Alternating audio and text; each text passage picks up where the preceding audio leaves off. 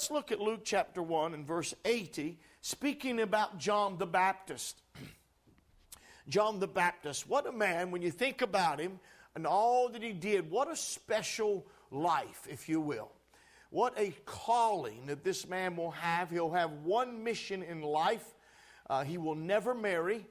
He will be single his entire life. He will not have any experience with a woman. He will, some think he, he was a Nazarite, but uh, the Bible doesn't tell us that. There are some things, of course, he would not drink wine, or some things that uh, he would never know that uh, aspect of it, but we're not necessarily told he was a Nazarite, that he couldn't touch a dead body or that his hair grew long. Uh, we're not told that. It might have been. Might have been that case, but that's not a given. But he will live for, uh, he'll die in his early 30s. His uh, head will be taken off. What a grotesque way to die, if you will. He'll be in a king's prison for several months, and I've read a little bit about those prisons. They're horrible, wretched, wretched living conditions. Uh, in the maybe in the side of a hill somewhere, but just wretched conditions. And and one day, some because he he made a statement to a politician.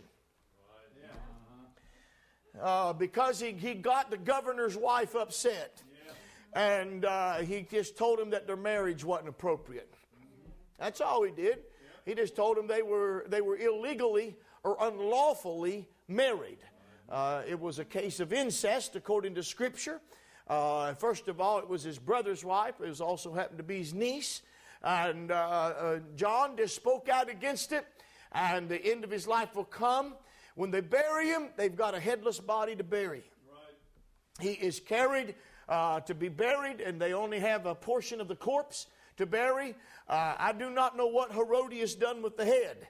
Uh, but I thought, my, how wicked you've got to be to be one to have somebody's bloody head. And I, I, wonder if his eyes were open looking at her. Now, you may not think about those things, uh, but I'm telling you what, when that charger got delivered in there and, and she lifted the lid off of that thing and she looked at that head, she wanted to make sure John was dead. I, I tell you what, I'd, I would have just been loved to have been there and, and God would have spoke through that head and, and said something to her.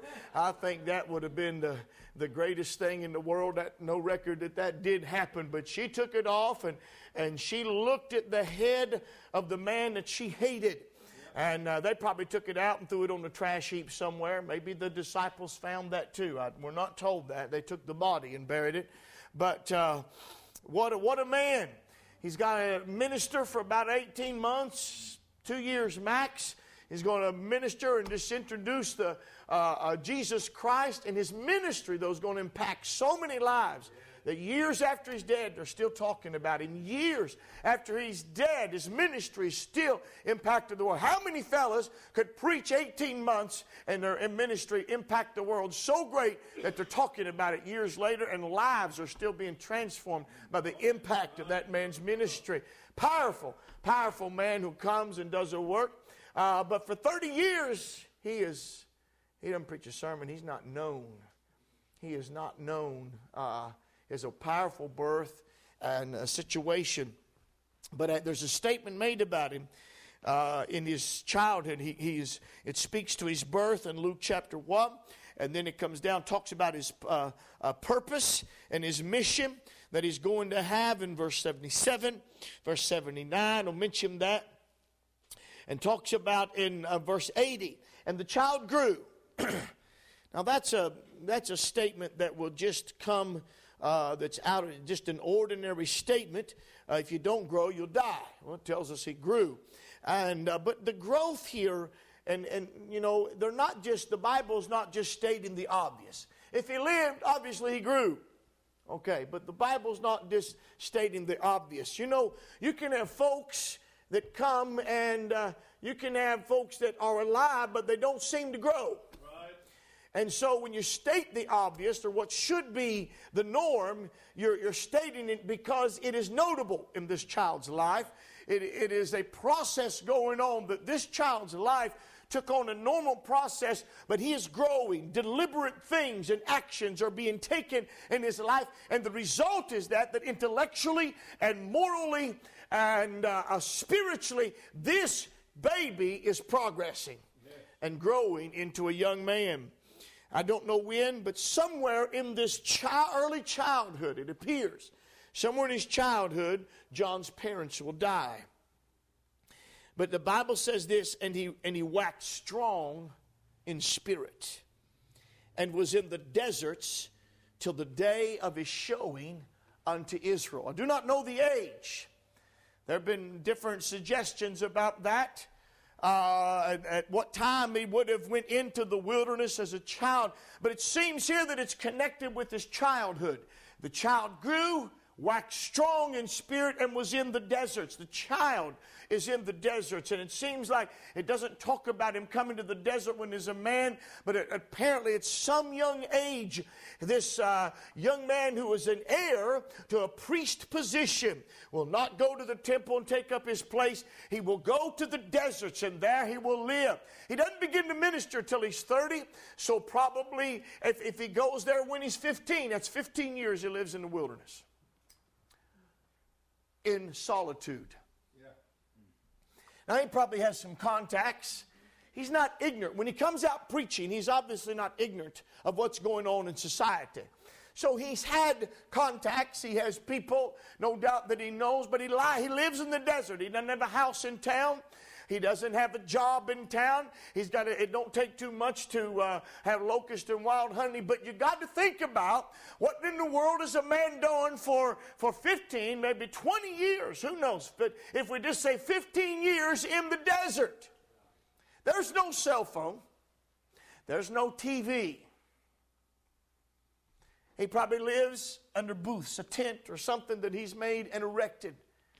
But I can tell you during this 15 years, this is a man that's learned to talk to God. This is a man that's learned the power of prayer. And the reason that this man, let me tell you, you don't waste, you don't waste years and, and in that time period and, and, and fiddle faddle and diddle daddle, so to speak, around and come out and have a year or so to accomplish a ministry and do it with such power that you turn a nation's heart back to God. You don't do that by being a spiritual louse, all right? And, and, and sloppy. You know, sir, this man has learned the power of prayer. And, and we get that and we know that because he has waxed strong in spirit. The spirit of this man is not timid. You can't be a timid backward, fearful person and live your days among the foxes and the lions. Hey, the coyotes howl in the night. He doesn't have a gun. I don't read he's got a bow and an arrow. I don't read he's got a sword. He eats locust and wild honey.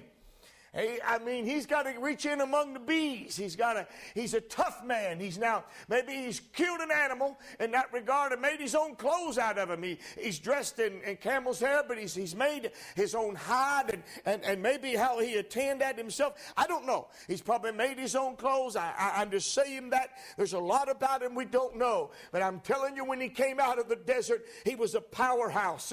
He was a man full of the Spirit of God. The Bible said he was filled with the Holy Ghost in his mother's womb. He hadn't lost that Holy Ghost in 30 years. He hadn't lost the anointing. He hasn't lost his purity. He hasn't lost his power. When he comes out of the wilderness uh, and he begins to stand on the shores of Galilee and declare the word of God, this man's voice uh, is a thunderclap. Uh, this man's voice is like a lightning bolt and it begins to shake the city. It begins to reach out into the neighborhoods and they begin to come and say, You've got to go here. Find me a voice of a prophet is speaking again. God has visited his people and light has sprung up and God is talking to us again. Woo! I tell you, God's been helping us. But if we can make the most of the solitude, when God brings us out to the public eye, we'll make a difference on the public scene. But if you waste your time of solitude away, you'll have no impact when you come to the place of public. How is that true right here? You have no power in the church house because you've wasted your time in solitude. You have no power in the public place on your job because when you had the hour at home, uh, you spent it in the bed instead of on your knees before God. Amen. Sometimes that's just the way it is. And we, we've messed up sometimes because our hours of solitude were wasted and not something for gain. I don't mean he didn't have some times of relaxation. He didn't have some times in which John could at least, no doubt, and sit and meditate and think and, and rest his body. But I don't know where he's been traversing during this time period. I know this uh, that he gets this place early in his life and he waxes strong in spirit. Now, I'm going to tell you if we want that kind of effect, and we need it because we have got to tell a world uh, that they are under the wrath of God. That's what John says. A king is coming. There's one coming after me. I'm coming. I'm a forerunner. I'm a voice in the de- uh, wilderness. And I'm telling you that behind me is a king. Oh, glory. And he's coming. And he was before me. He is infinite and he's eternal. And I'm telling you when he comes, uh, he's going to baptize you with the Holy Ghost or he's going to baptize you with fire. You can receive the blessing of his kingdom or you can receive the wrath of his rod. Whichever one you want, you can have it. But he said, I'm telling you, the king is coming and you need to repent of your sin because the kingdom of God is right here.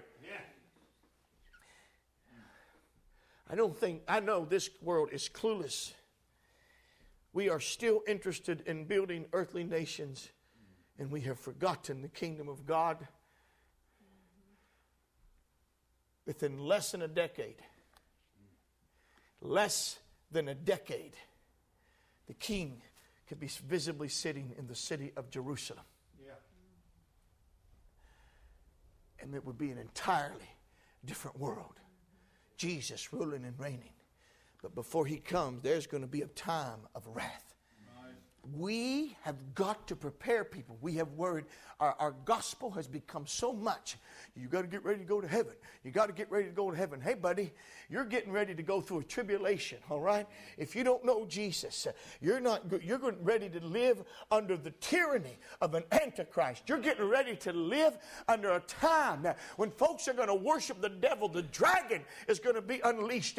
In three and a half of that years of that last half of tribulation, the devil is going to be cast to the earth and have all of his focus and intent upon all of earth's inhabitants, and he'll have less to do it on because in the first half of tribulation, the half of the world's population is destroyed, and he's going to have half the world's population, and he's going to pour out his wrath and, all that he can do, the devil working upon earth's inhabitants. That's what this world is coming to. It ain't so much about you right now ready for heaven. You need to be ready in that regard, but I'm telling you, what you need to understand is that a kingdom is coming. A king is coming back to this earth and he's going to set up his rule and his reign. And you need to know him. You need to know his law. You need to know who he is. You need to know what it is to live under the rule and reign of Jesus Christ because that's not far down the road. Forget the EU. Forget the some long distance America. The king is coming back to earth. The king is coming back to earth. And John had to wake up a people to the coming of Jesus Christ. I feel that's where we're at. We've got to wake up a country. We've got to wake up people around us. The king's coming back to this earth, buddy. The king is coming back to this earth. I know we got things we got to look at. I know, understand that we build and we work like he's not coming for a thousand years. I understand that. But the reality is, in less than a decade, you got at least a seven year tribulation got a rapture before that, but they don't have to be much time between a rapture and tribulation. I'm talking about in eight years, folks. Eight years, Jesus can be on the earth. That's exciting. I'm, I'm, I'm a little bit less than that time period of, of paying off my mortgage, and it excites me. I mean, buddy, I'm a lot closer to the payoff than I was from when I borrowed it some several years back, you know. And, and I started, you know, you start making those payments and you start out with a 30 year mortgage and then uh, somewhere I got refinanced down to a 20 after I'd done paid some years, and then and then I was able to uh, a reduction in interest rates to finance for 15 years, and, and I'm on the back side of that thing now. I'm on the back half on the downward road, and and I just think about that, man. I mean, you know, less than seven years or so, I, I can be, uh, I can have, where I don't have to make this big hunk of a mortgage payment every month. I said, man, you know, without any change in my taxes, well, it'll probably change my taxes, but nevertheless, here you get some more take-home pay that's a that's kind of an exciting thing to not have to be bound to a bank, you know, and, and that's an exciting thing. But something greater than that's coming, and it won't be much longer than that. And, oh, glory! And we could be in the kingdom of Jesus Christ, visibly ruling and reigning upon this earth somewhere. We have got to let us know that that's our work and we need a ministry that can make an impact. God help us if right now we're in solitude uh, and God keeps us there yet for a little while. Let's make the most out of it. Let's grow strong in spirit. Let's make sure that our spirits are strong. We're going to face an ignorant world. We're facing a rebellious world. We're facing a world of demons. We're facing a world of falsehood and deception. We're facing a world of backsliding. We're facing a world of impotence. We're facing a world of corruption and perversion. And I'm telling you, folks are falling by the wayside. Christians are being trapped and ensnared in the deceptions that are around us. And people are complacent. They're like a. They're sitting back and they're not digging in. I'm telling you, you better have something inside you that is greater than the devastation that's going on around you. Amen. Something in here better drive us. And we better have something in us that says, I'm going to stick no matter what. Mm-hmm. Well, Brother John said tonight, I'm going to make it. Yep. I better be in you. I'm not going to get tripped up. I'm not going to fall by the wayside. I'm not going to let some pettiness destroy me. I'm going to make it. Right. John built a character. In 20, 15, 20 years in the wilderness. I think, though, his parents so instilled some things in him before he ever got there. Just think about it one more time. I'm going to read this other verse. How many 12, 13, 14, 15 year olds could be turned loose in a wilderness and expected not only to survive, but 15 years later come out of the wilderness full of the power of God? Right. Go ahead, brother. How many of us could do that? You think about that. See, sometimes we just don't, ah, we just read it, no big deal. I'll tell you what you do. You put yourself out there. I know he's there when he's 25. Put yourself out there when you, you, you dawn on the 25th year. He's got five more to go. It's a rainy day, it's cloudy, or it's a snowy day, it's cold. You're sitting there, nobody cares about you shivering. Nobody cares about your rainy day, John. They've forgotten about you. My, what a son of promise you were because you were given to your parents in their old age what a child of promise, and you've disappeared from you. You've been forgotten, bud. Nobody even cares about you in this wilderness, but I'm telling you, this man has built some strength. It's him and God. That's all right. But I'm telling you, days go by slow, folks. Uh, days go by slow in the wilderness. Uh, and it's one day, uh, one day. I don't know how he counted them off, but he has to wait. No, not today, John. You don't get to go. How about today, God? Do I go preach my message? No, not today, John. Year 27. And he wakes up I wonder every day, Lord, is it today? No, not today, John. I wonder how many times he heard no, and if he asked or if he knew the specific age. I don't know that. I, I don't know all of that, but I'm going to tell you if you think life uh, was a rose garden for John in the wilderness, you, you got a wrong thing coming. He had dreary days, he had lonely days, he had boring days. He had days of monotony. He had days uh, he could have counted the hairs on a fox's head. I guarantee you, he could have probably tell you uh, that how many stars might have been in the sky. I mean, this man, he's out there, and I know he's not twiddling his thumbs, but that's how life is. Uh, life will hand you dark days. Uh, it'll hand you difficult days. Uh, when he comes out of the wilderness, he's been in the fire. He's been in the test. You think the devil left him alone out there for 30 years? No.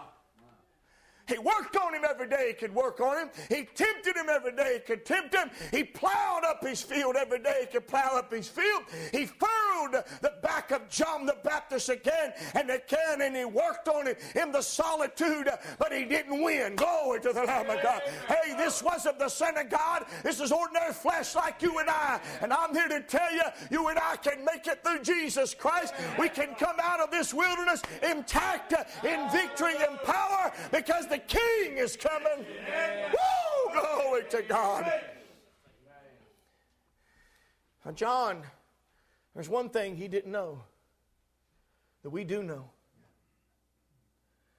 John did not understand that there would be a church age and Jesus would come and do the first part and preach liberty and freedom and healing and resurrection of the dead and cleansing of lepers then he would die and he would go away.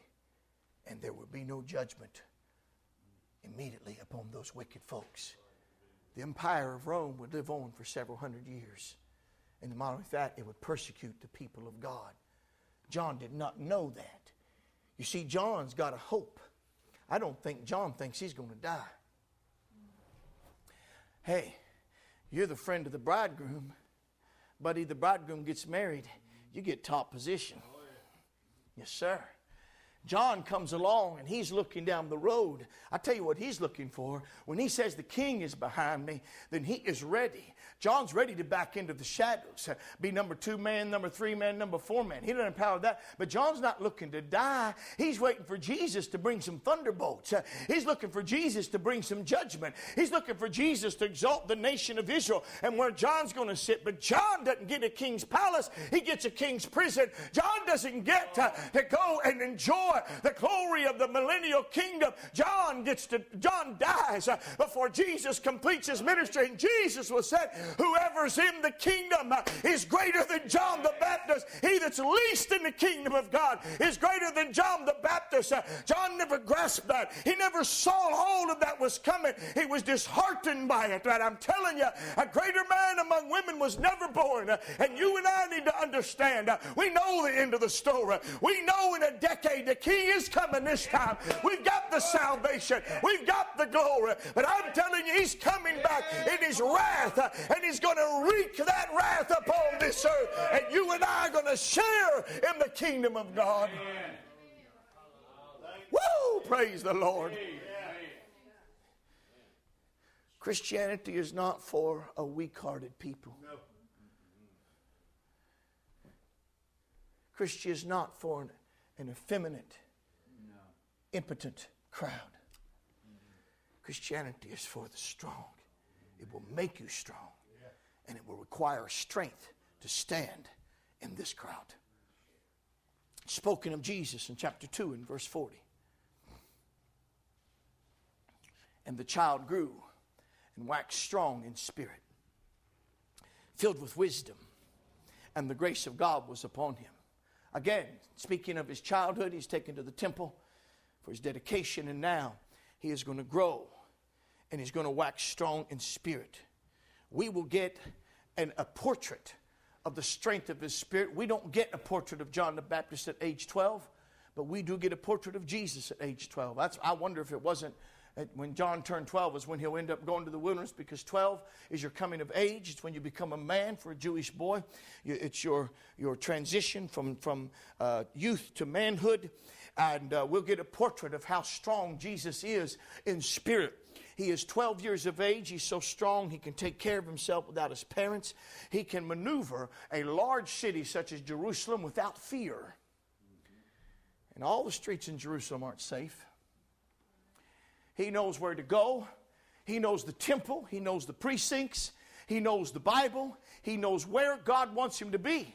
He knows his father's business. He is fully aware of who he is. He is well aware at this point that Joseph is not his father, uh, in, in, in, even of his humanity. Uh, Mary and Joseph will come and say to him, Wish thou not that you, uh, me, and your father have sought thee? Pointing to Joseph. Your father and I have sought thee. Your father and I, and she's talking about Joseph, we have sought thee sorrowing. And Jesus said, Did you not know that I should be about my father's business? Oh, he wasn't being ugly. He wasn't being rude. And Joseph doesn't contradict him. He knows the truth. He knows he's not the father of that lad. He knows he's not the one that, that has, has caused Mary to be pregnant and has produced the baby Jesus. He knows the dream that he's gotten. And Jesus is at the point where he recognized at the age of 12, uh, his mom and dad, uh, Joseph and Mary, hasn't told him anything. Your father and I, that's what she's still looking at. That's the relationship. And Jesus said things have changed change, Mary. I need to be about my Father's business. But since they didn't understand it, he will go back down with them. And strong in spirit doesn't mean arrogant in spirit. Strong in spirit doesn't mean you resist and rebel against God's course. Uh, it doesn't mean you rebel against uh, God's uh, delegated authorities and you do things your way. It means you are able to take every curve in the road uh, by the divine providence of God and you're able to move along. Uh, and God said it's going to be another 18 years. Uh, you're going down and be subject to Joseph and Mary and you will not come out because I got a guy down in the wilderness. I got a guy down there. I got to prepare him. I got to bring him to the place where he can come out and prepare the way for you, Jesus.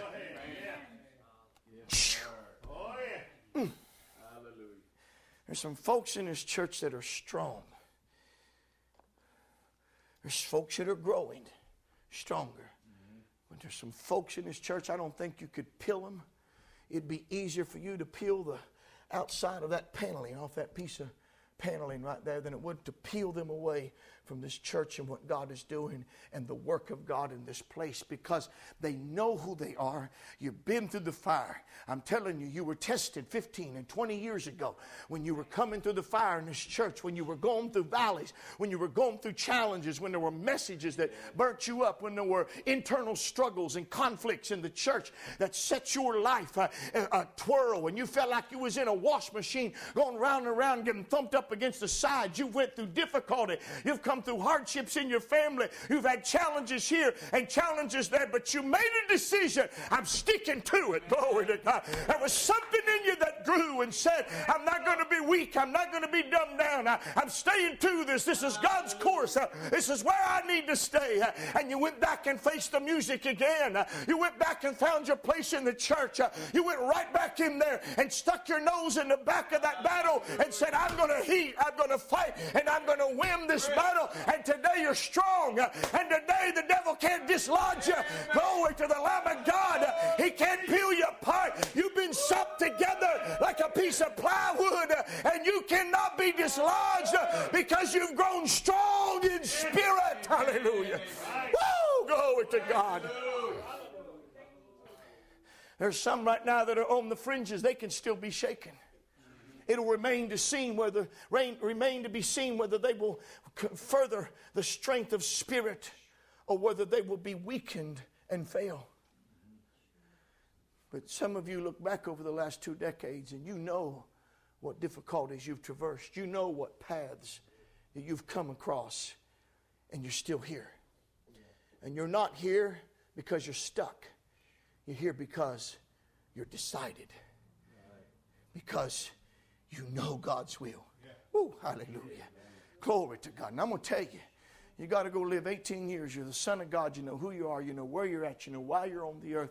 And you got to go work 18 years in a carpenter's shop. And you got to wait until God speaks to you, until the Father tells you that now it's time for you to go down the dusty trail and begin the ministry. You know where it's going to end up. You know where it's going. But he, let me tell you, when you know you're facing a cross, when you know you're facing certain death, and you know the kind of death you're going to, to die, and yet determinedly you, you go towards it and you don't lose your joy. You don't lose uh, your sense of security. You don't lose your sense of control. You just keep making steady progress towards the goal. Even when you know that you got to walk through a fire that is heated seven times hotter, you know you got to walk through a furnace uh, that is more difficult than you ever known. But you know something on the other side of that furnace uh, is a kingdom. Glory to God. On the other side of that valley is a mountain of glory.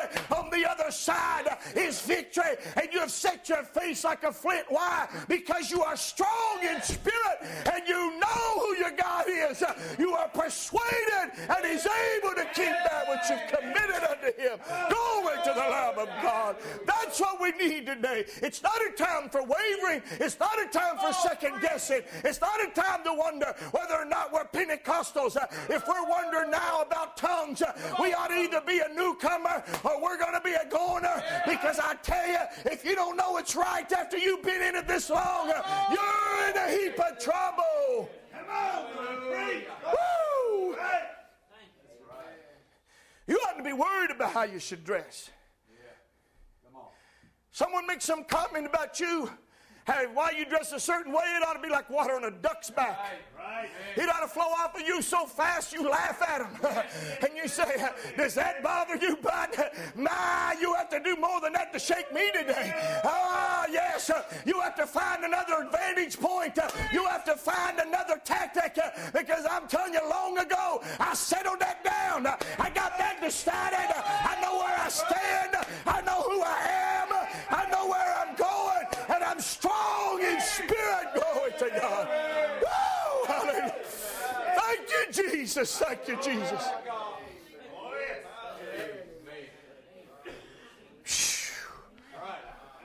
I'll be shaking whether or not I should or shouldn't show emotion. Come off of it. How long you been in this thing? How long you been in this game? And you've been in this life. You've been doing this thing. My, if you've been in this thing long enough to get established, you ought to be established. We'll have patience. We'll gather around like a fortress around the new babes in Christ. We'll hold on to them. We'll protect them. We'll shelter them. We'll teach them. We'll train them. But after you've been in it a while, let me tell you, we believe you ought to be able to look the wolf in the face. He may have saliva dripping out of the sides of his jaw. He may look like he's got fangs three inches long, but you can look him in the eye and say, Go ahead, howl all you want to, but the mountain's not going to bow to you. I am a king's son, and I live in the kingdom of Jesus Christ, and my foot's on the rock, and my mind's made up, and I am not turning around. Hallelujah. Woo! Glory to God.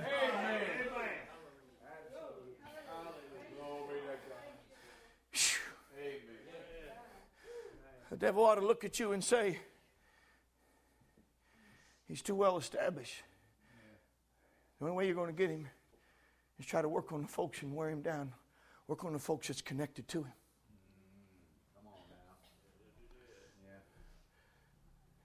If the enemy's working through that, you might know that maybe that's a sign you're strong. It could be a sign that you're, this is the way the enemy's going to get you, but I'm telling you, there has to be something where you wake up in the morning, you laugh at danger. Come on, brother. You smile at the anxiety and say, You're too late. I done found a place. I done found a covert from the storm. I found a wing I can get under and that I can find shelter. Oh, glory to God. I, I dwell in a rock. Oh, glory to God. There, I'll hide under the shadow of that rock. You're too late to think you're going to knock me out of this place. I stand here and you think, oh, Brother Woods, you ought to be careful. You know, I know, but I'm telling you, you're not a person who thinks he stands alone. You're not a person who goes about bragging and saying, I can't be defeated. You're a person who's learned. This is how life is lived. Oh, yes. Uh, faith is what sustained me, grace is what's brought me through, uh, and you have learned uh, how to make use of the means of grace.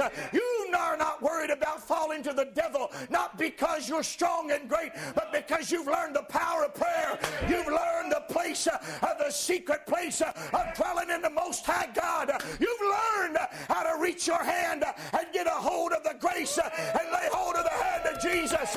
It doesn't matter if you can't see where you're going, you've got a grip on the hand of someone who's leading you into eternal life. Woo! Glory.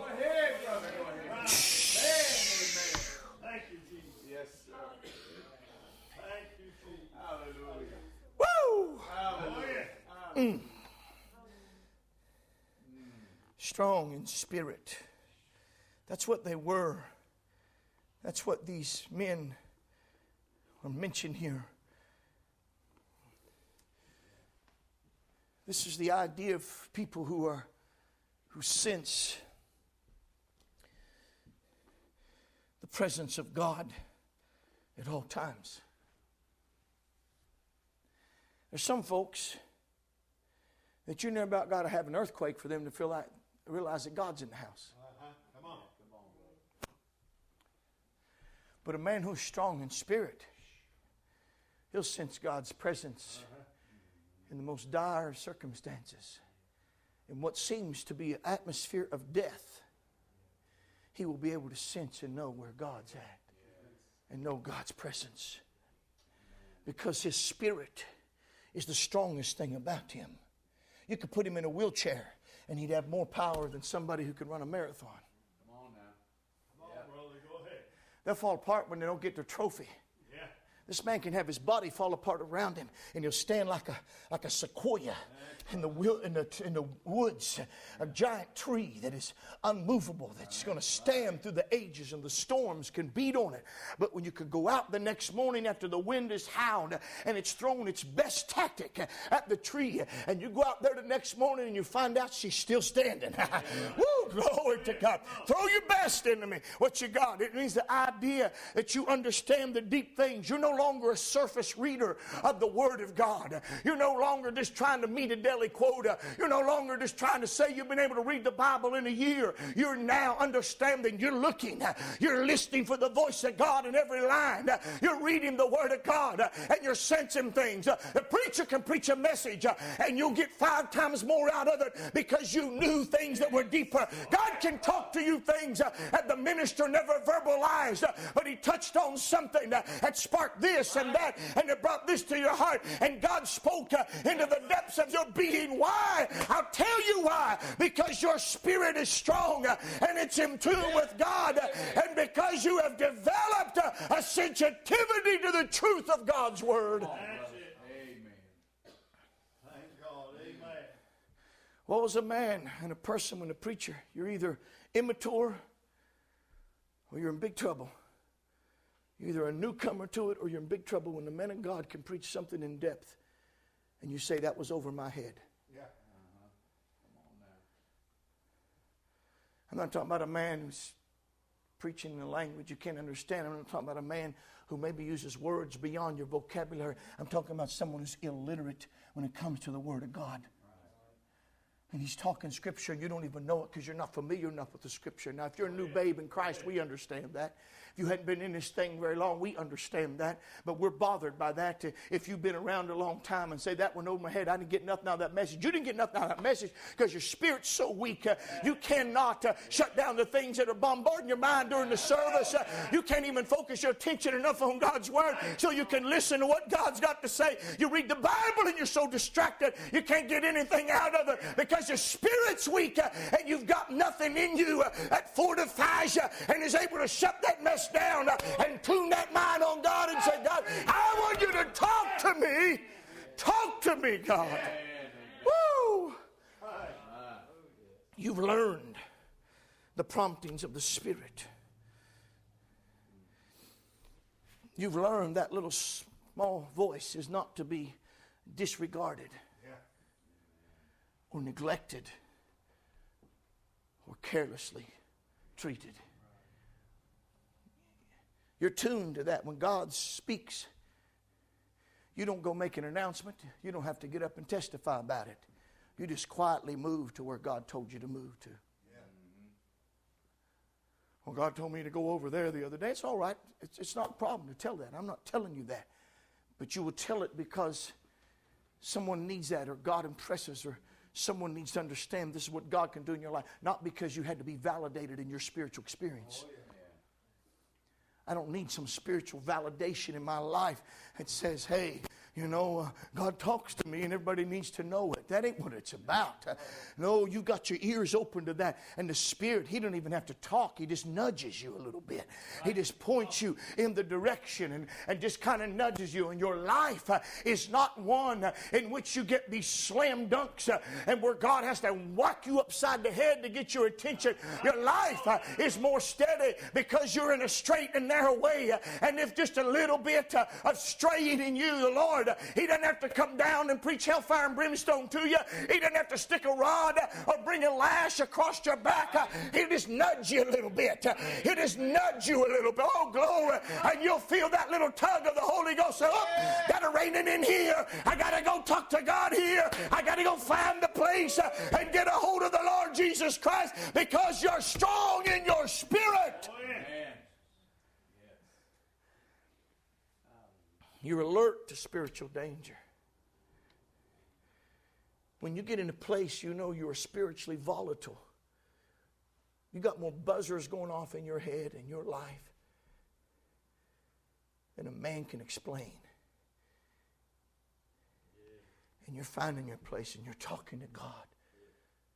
And you're warning others, and people look at you and they don't even know it. You still look like that sequoia tree to them. You look like you're well established, but you know, hey, I'm, I'm there's some danger right here. I better tighten this ship up a little bit. I better, I better strap this thing in. I'm in a storm right now. Oh, glory. Mm, they call it fracking, uh, frapping, I think it was.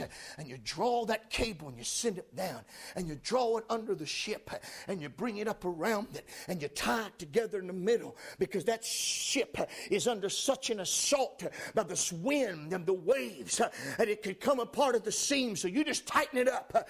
You just put some extra cables around it.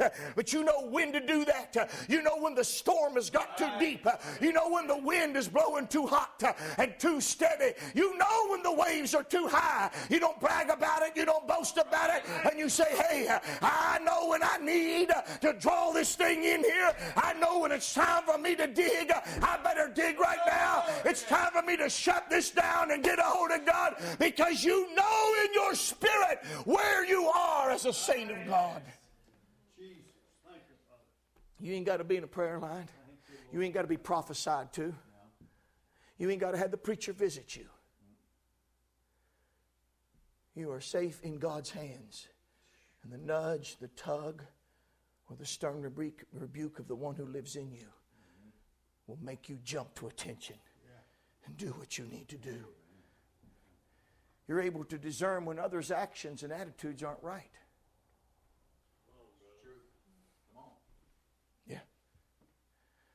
You're able to know when somebody's response isn't what it ought to be. You're able to know when they're out of sync with what God is doing. And their, their spirit's a little twisted and it's a little off center. You know that because your spirit's in harmony with God's spirit. Because you're alert. You know how to respond to people in such a case.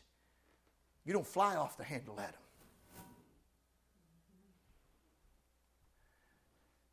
You understand that they, they don't know and they're out of sort here.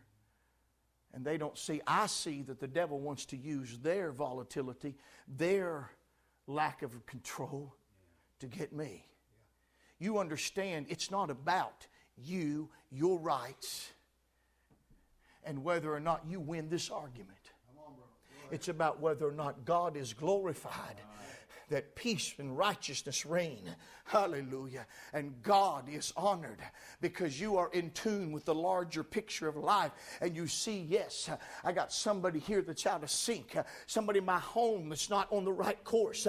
I got somebody that's not quite where they need to be. There's somebody in the church and they don't understand what's going on. And they've gotten out, uh, they've gotten out of kilter over something that's going on in the church uh, and they, they don't really know what they're talking about. But I see what this is all about. Glory to God. I don't have to be hitting head by the preacher. I don't have to be taken and, and talked to and, and put in a corner somewhere. I see exactly what's happening. Oh, glory. And I'm going to deal with this the way God wants me to deal with this in the spirit of lowliness and meekness because my spirit is subject to the spirit of the living God and my spirit is strong. I can bear this onslaught.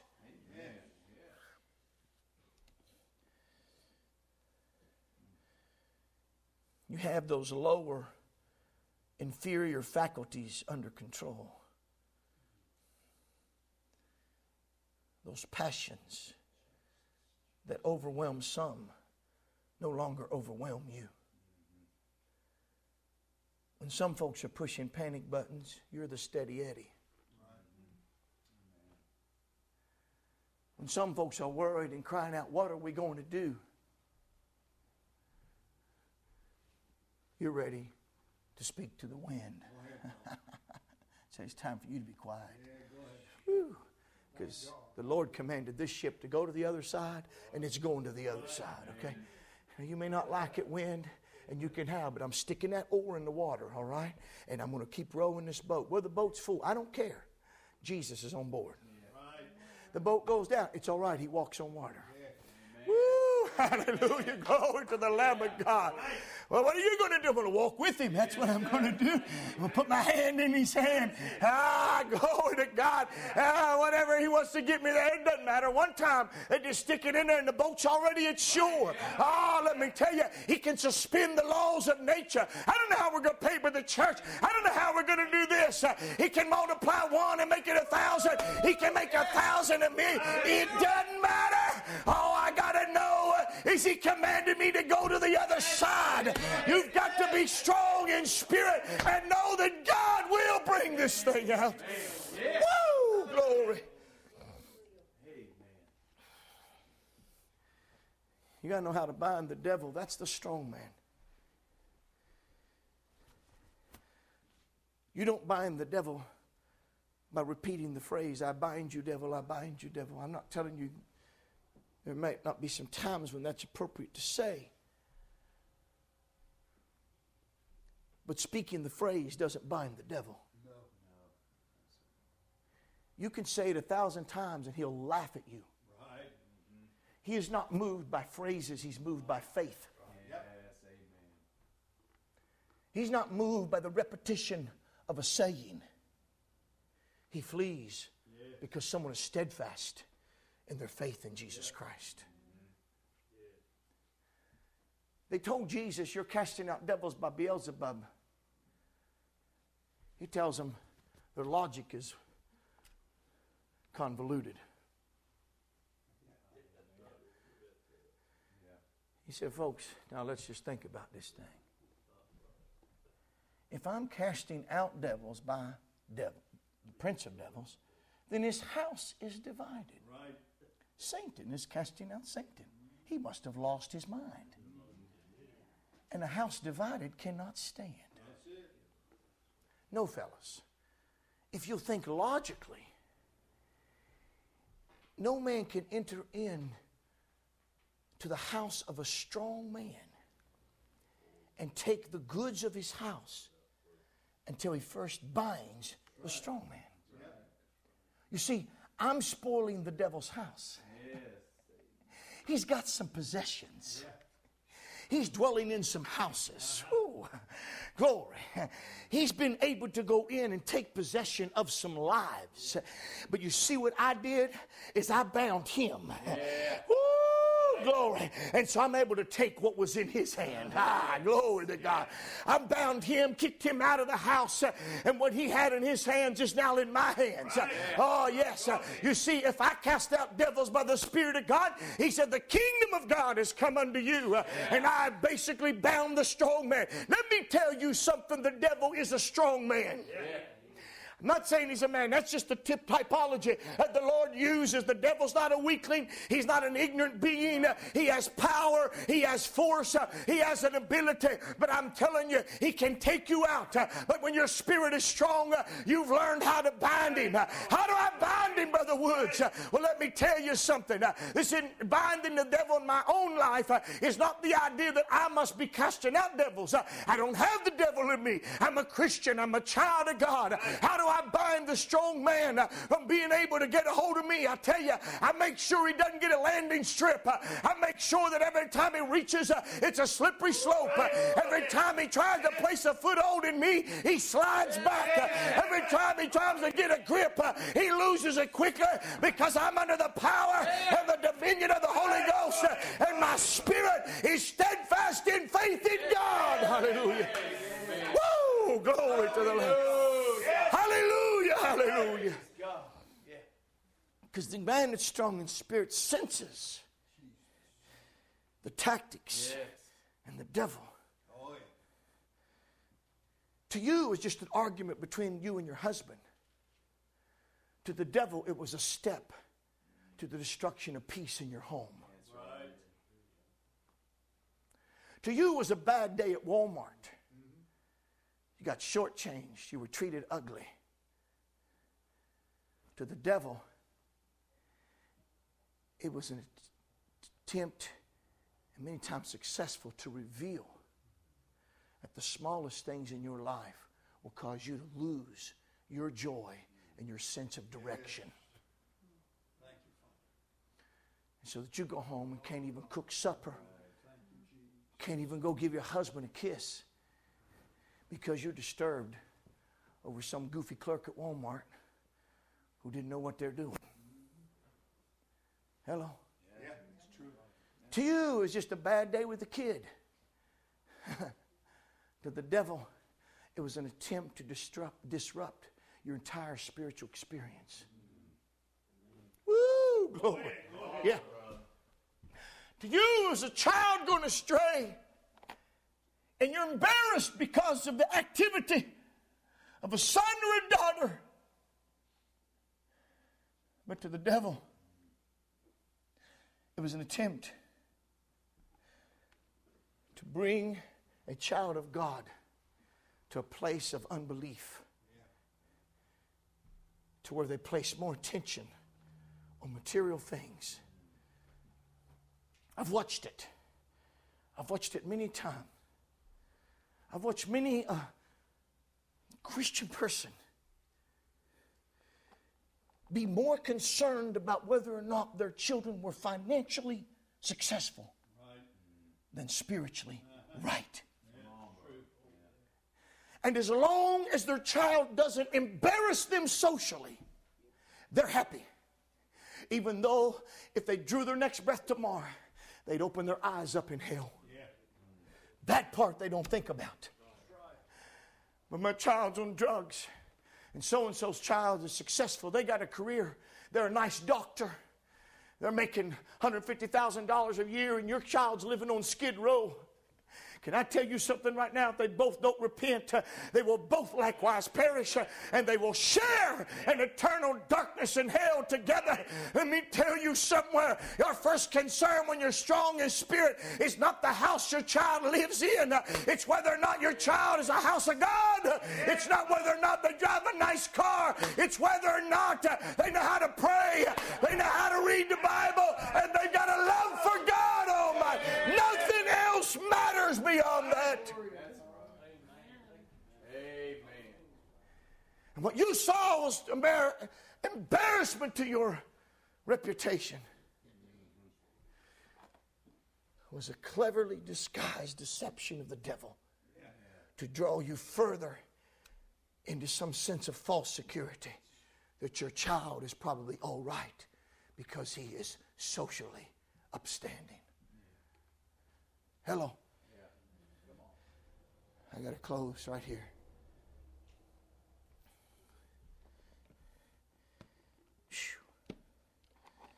Somewhere you and I,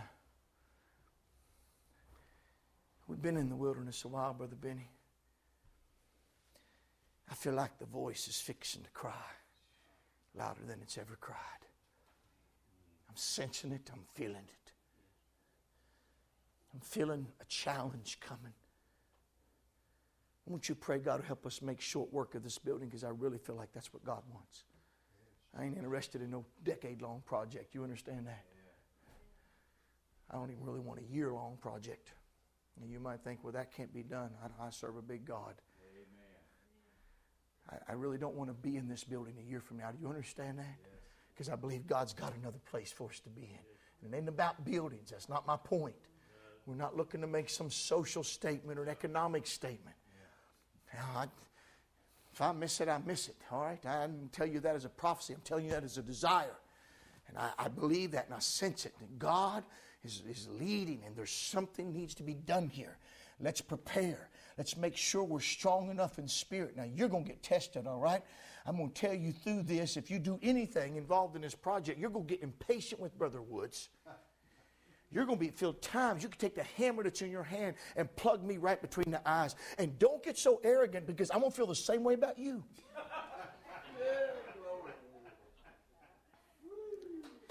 Because there's going to be times I'm going to want you to go home and be quiet. And you're going to wish I'd never showed up on the job that day. All right? I'm just telling you, the enemy's going to try, but we're going to be so strong in spirit uh, that when that testy moment comes, uh, we're going to back up and say, ha ha, glory to God. Time to take a little break and laugh here and give thanks and praise to Jesus Christ uh, and just get down on our knees and say, Lord, we need a little help right here, right now. We need you, Lord, to open our eyes. We need you, Lord, to touch us. And we know, God, that you're in control here. And this isn't about us. Glory to God. We need you, Lord, to give your wisdom as only you can give. That's what we need, being that are strong in spirit, because we're going to finish this job, because we got a bigger job to do. And God is on our side. We've got to grow strong and be strong in spirit.